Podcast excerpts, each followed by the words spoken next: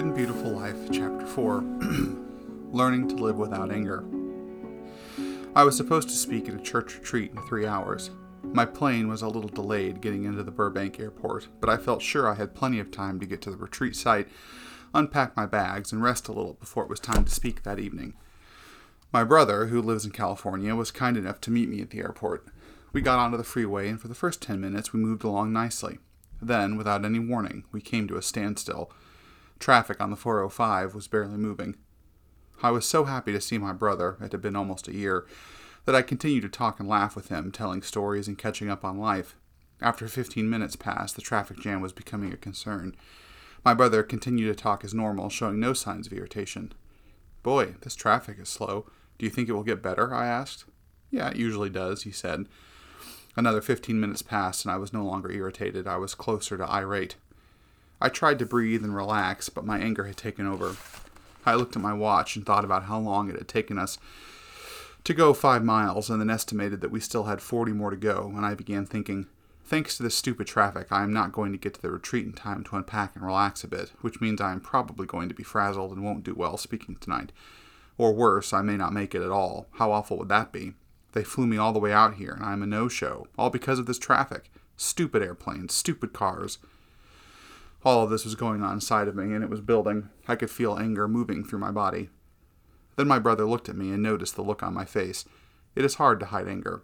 He said, What's the matter? I said, Mike, I am getting really ticked off at this traffic. I mean, we are going to be late at best, and maybe worse. Mike started to smile. Relax, pal, we're fine. Fine? We're not fine, I shot back. Yes, we are. Remember, you're in my world now. I drive this way all the time. It's always jammed here at this time of day. It opens up in about a mile.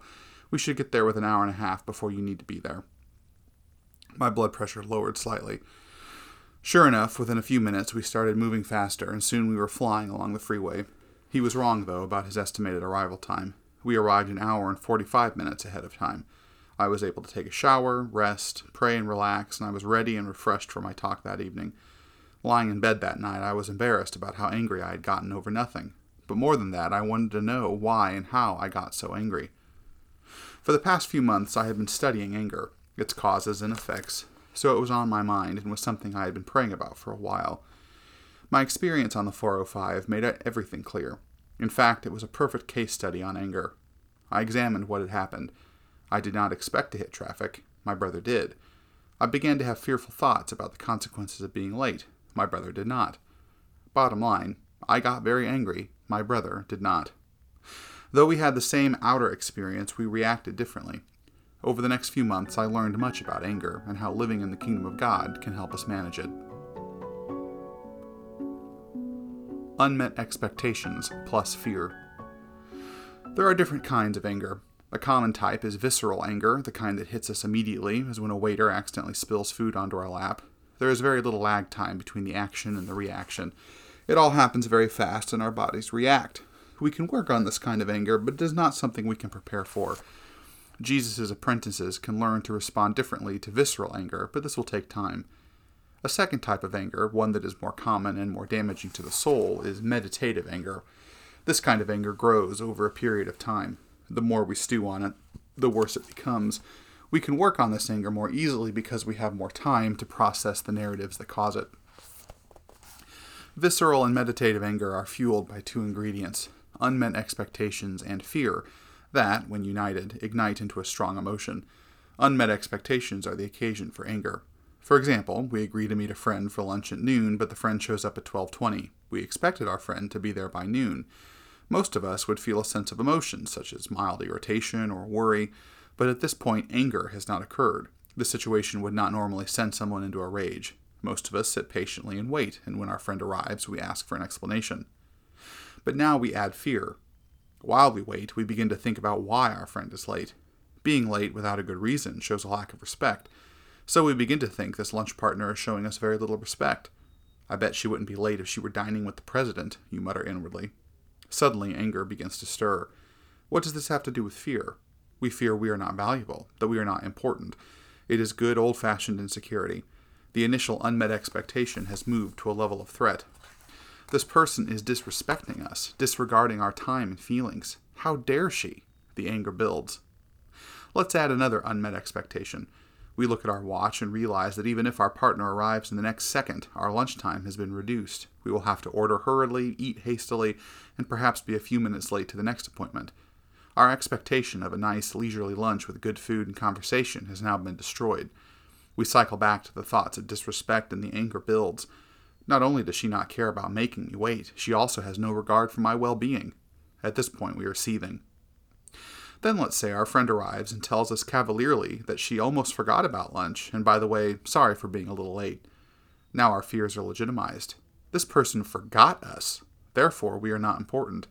In this case, the tardy person will likely feel the heat of anger. Perhaps we will attack her verbally. How could you forget? Am I that unimportant to you? I can't believe you made me wait here for 20 minutes and not even a call. Or perhaps we will be passive aggressive, growing quiet and barely speaking, or more commonly, perhaps we will make a snide comment. That's typical of you, isn't it? Anyway, we want our friend to feel our anger. We cannot let her off the hook. But let's play it out another way. Our friend arrives late with a gush gash on her head and explains that she was an offender bender and had to deal with the other driver and the police for the last 20 minutes. I actually would have been here early for lunch. I was so sorry about making you wait. What happens to our anger? It disappears, instantly, and now a new set of emotions emerge shame for being angry, sorrow for her condition, and concern for her well being, we go from anger to compassion in a matter of seconds. Note that everything that has transpired has occurred internally.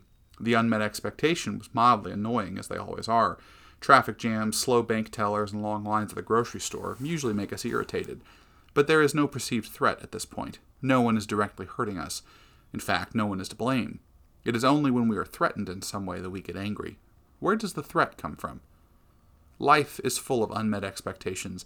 Each day, I estimate, we encounter anywhere from 10 to 100 of them, and we cannot control them.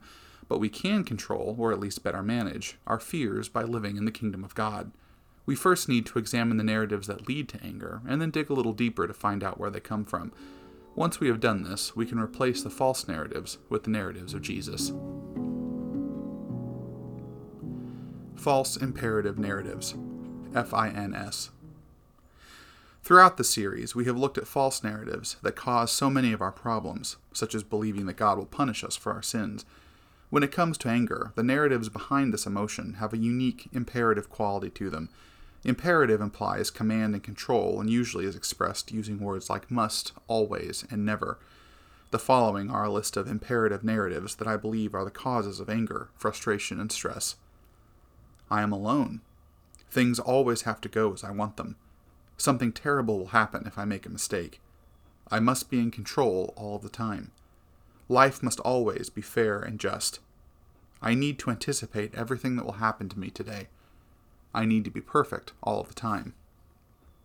Each narrative is full of fear and the need to be in control. Our problem is fear, and we think control is the solution.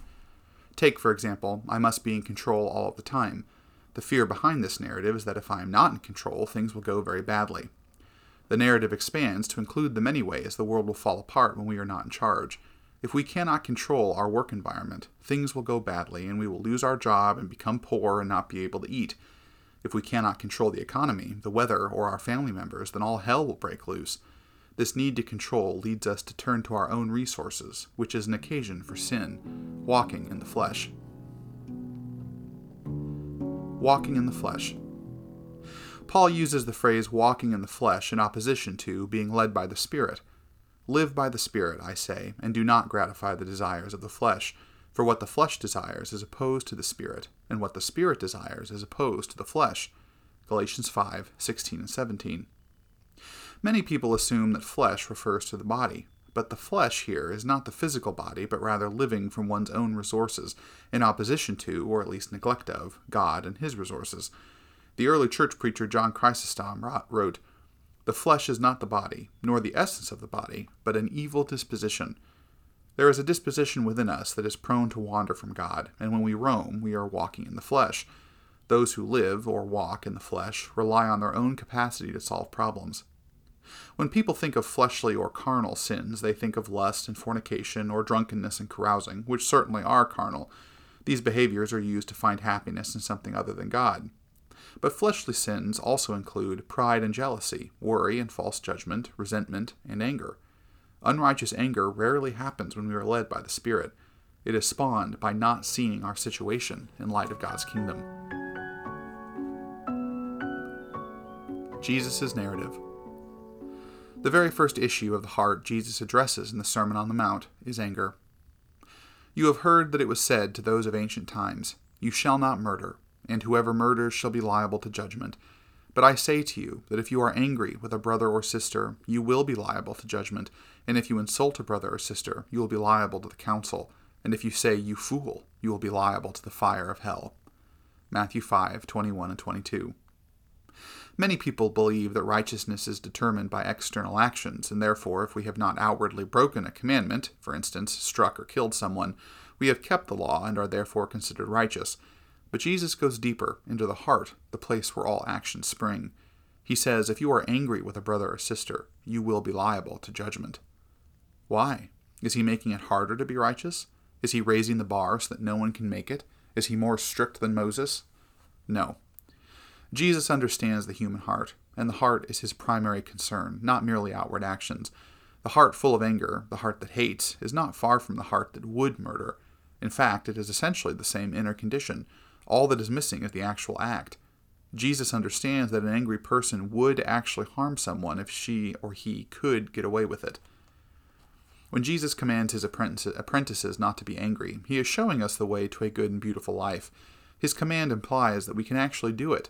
Many people cannot imagine living without anger, but it is possible, otherwise, Jesus would not have instructed us to live without it. Unfortunately, if we hear the command, do not be angry, and think we must do this on our own strength, in the flesh, we will fail and will begin to resent Jesus for commanding it. For an explanation of how we learn to live without anger, we have to look at the rest of Jesus' teachings, his overall narratives. The narratives of the kingdom of God are quite different from the FINS. Here they are side by side false imperative narratives. I am alone. I must be in control all of the time. Something terrible will happen if I make a mistake. Life must always be fair and just. I need to be perfect all of the time. Kingdom narratives.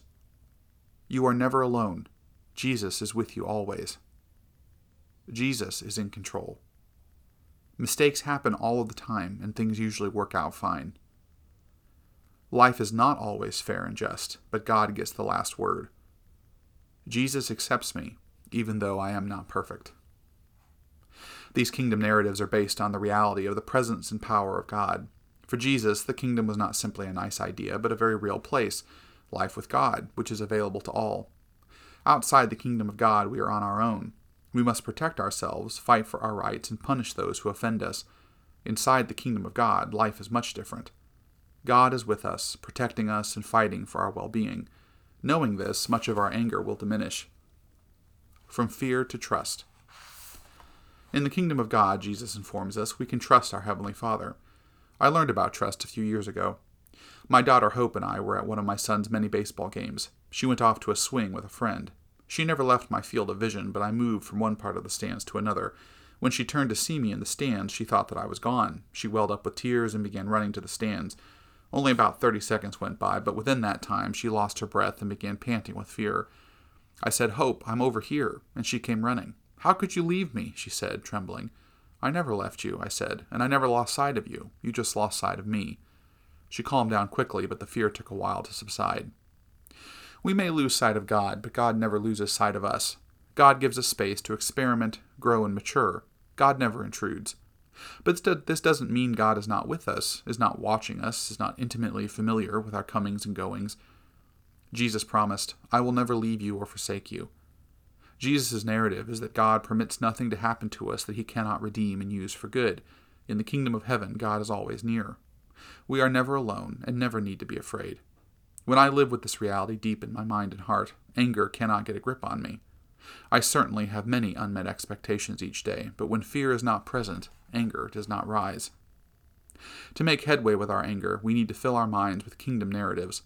Andrew Lester writes How do people change? Change occurs only when a person's stories are reconfigured, reframed, or reauthored. The only way to change is to change our narrative. We have the capacity to develop new images, that is, new narratives, to replace those that produce undesirable scripts which make us vulnerable to anger. We can change our narratives. It will not be quick or easy, but it is possible. The case for anger. Before discussing how to deal with anger in healthy ways, it is important to recognize what is good about anger. God designed us with the capacity for anger, yet all of us are embarrassed by our angry outbursts, which often leave a trail of hurt and pain. So, why did God make anger possible? Anger is the correct response to injustice, and we are naturally opposed to injustice because we are created in the image of a just God. Many Christians think anger is always sinful and therefore repress or swallow it, which is not the best way to deal with anger. Becoming angry, in some cases, is the right course of action. There are two instances in the Gospels when Jesus got angry. The first was when the Pharisees missed the point of the law, in this case, when Jesus healed on the Sabbath. The other is when Jesus drove the money changers out of the temple. Then Jesus entered the temple and drove out all who were selling and buying in the temple, and he overturned the tables of the money changers and the seats of those who sold doves. He said to them, It is written, My house shall be called a house of prayer, but you are making it a den of robbers. Matthew 21, 12 13. Jesus was clearly angry, yet he was also sinless. Therefore, being angry is not always sinful. In fact, Jesus' anger was completely justified. There is such a thing as righteous anger, and there is a right response to it. Righteous anger consists in getting angry at the things that anger God and then seeking a proper remedy to correct the wrong. We ought to be angry about things like child abuse, the rich exploiting the poor, fraud, deception, and neglect. It is right to become upset about injustice. This motivates us to work toward change. In The Good and Beautiful God, I wrote about the wrath of God, which is a right reaction to sin and evil. I used Mothers Against Drunk Driving as an example of how anger can be constructive and lead to positive change. The Apostle Paul counsels Be angry, but do not sin. Do not let the sun go down on your anger, and do not make room for the devil. Ephesians 4 26 and 27. By saying be angry, Paul is not encouraging anger. He recognizes it as a part of life, and instead of repressing it, he instructs that we should not let the sun go down on our anger.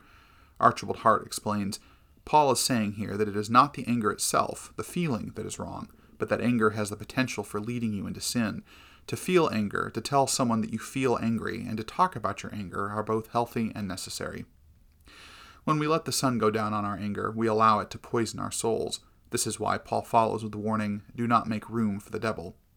The Greek word for room is topos, which means place or footing. Unexpressed and unresolved anger give the enemy a foothold to work from. Anger easily can be turned into resentment. Why does she always neglect me? Or, he always gets what I deserve. And despair. Life is unfair. Why even try? So we need to examine the cause of our anger. Perhaps it is righteous anger, which can lead us to correct an injustice. The vast majority of my anger is unrighteous and is the natural outgrowth of the fins I have to fight. Remember, change takes time. The day I sat in traffic on the 405 freeway was the first day I really examined my anger and began to work toward change, thanks to the prompting and power of the Holy Spirit. Since that day, I have come a long way. I understand a lot more about what causes anger and how to diffuse it, but I'm not entirely free of anger. Tonight I got mad at my dog because he stole my sandwich. I called him unpleasant things in a not so polite tone, but a few minutes later I laughed. I think being able to laugh at ourselves is a pretty good sign that we are progressing. Just remember to give yourself grace. Change is slow. As long as we continue to work on changing our narratives and engaging in spiritual exercises, we will see changes. Soul Training Keeping the Sabbath. Keeping the Sabbath is a spiritual exercise that can help us better deal with our anger. This may seem strange because anger and Sabbath keeping do not seem to have much in common, but there is a strong connection. Anger is about unmet expectations and fear. Sabbath is about trusting God in His ways. As Norman Wirzba notes, Sabbath rest is thus a call to Sabbath trust, a call to visibly demonstrate in our daily living that we know ourselves to be upheld and maintained by the grace of God, rather than the strength and craftiness of our own hands. To enjoy a Sabbath day, we must give up our desire for total control. We must learn to live by the generosity of manna falling all around us. Anger is a result of our need to control, unmet expectations, and fear, and the Sabbath teaches us to trust in God's strength. Sabbath keeping, therefore, is the perfect exercise to help us deal with anger. Sabbath forces us out of the role of God in our lives. Allowing God to take care of us, we relax and enjoy life. That is essentially what it means to rest. That is why sleep is such an important part of the Sabbath. Sleep is an act of trust. We let go. We trust that no one will harm us, even though we have no proof that all will be well. Rest, trust, surrendering control. These are the core elements of Sabbath keeping, and they help us deal with anger. But there is even more to Sabbath keeping than simply refraining from activity. Sabbath keeping is also a matter of joy and delight. Jesus did not keep the Sabbath legalistically. On many occasions, he performed actions on the Sabbath that the Pharisees thought were sinful. For example, he healed people, and on one occasion, he and his disciples picked some corn that they later ate. Jesus smartly observed, The Sabbath was made for humankind, and not humankind for the Sabbath, so the Son of Man is Lord, even of the Sabbath. Mark 2 27 and 28. Like any other spiritual practice, the Sabbath easily degenerates into legalism, but Jesus says the Sabbath is a gift, not a set of laws. Jesus certainly kept the Sabbath, for he never sinned. He kept the Sabbath in the right spirit. How can we practice Sabbath keeping? A rule of thumb is to start small. Here are some of the things I like to do. Take some time to plan your Sabbath. Which day will you do it? What will you do? What will you eat? Start in the evening with a special meal for you, your family, and friends. Light a candle or two at the center of the table when everyone has come to the table. You might want to use this ancient Jewish prayer, typically said by the woman of the home. Blessed are you, O Lord our God, King of the universe, who has sanctified us by your commandments and commanded us to kindle the Sabbath lights. During the meal, it is customary for the man of the house, the father, if there are children, to bless everyone at the table. I usually keep this informal. I tell my children how much I love them and how proud I am of them. This can be very special. Play games. Eat great food that you love. I live by the unwritten and unsubstantiated rule that calories do not count on the Sabbath. Go to church together if you choose Sunday as your Sabbath. Try not to eat out, it makes others work, which will mean having food prepared by you for the next day. Nap. Set aside some time for private prayer. Read a good devotional book or write in your journal. Look over the list of blessings you created earlier in the curriculum. In the first book, The Good and Beautiful God, pages 70 to 71, and give thanks. Spend some time reading the Bible. Just don't make it a heavy study. Practice hospitality. Invite friends to eat with you. A common question Is there a certain day of the week we should keep the Sabbath? In my view, no. For Jewish people and Seventh day Adventists, it is Saturday, or sundown Friday evening to sundown Saturday evening. But since the 4th century, most Christians observe the Sabbath on Sunday, the day the Lord rose from the grave. This allowed Christians to honor the ancient Sabbath and Jesus' resurrection. Sunday works best for most Christians because they have the day off. Nevertheless, I do not believe that any certain day is the right day.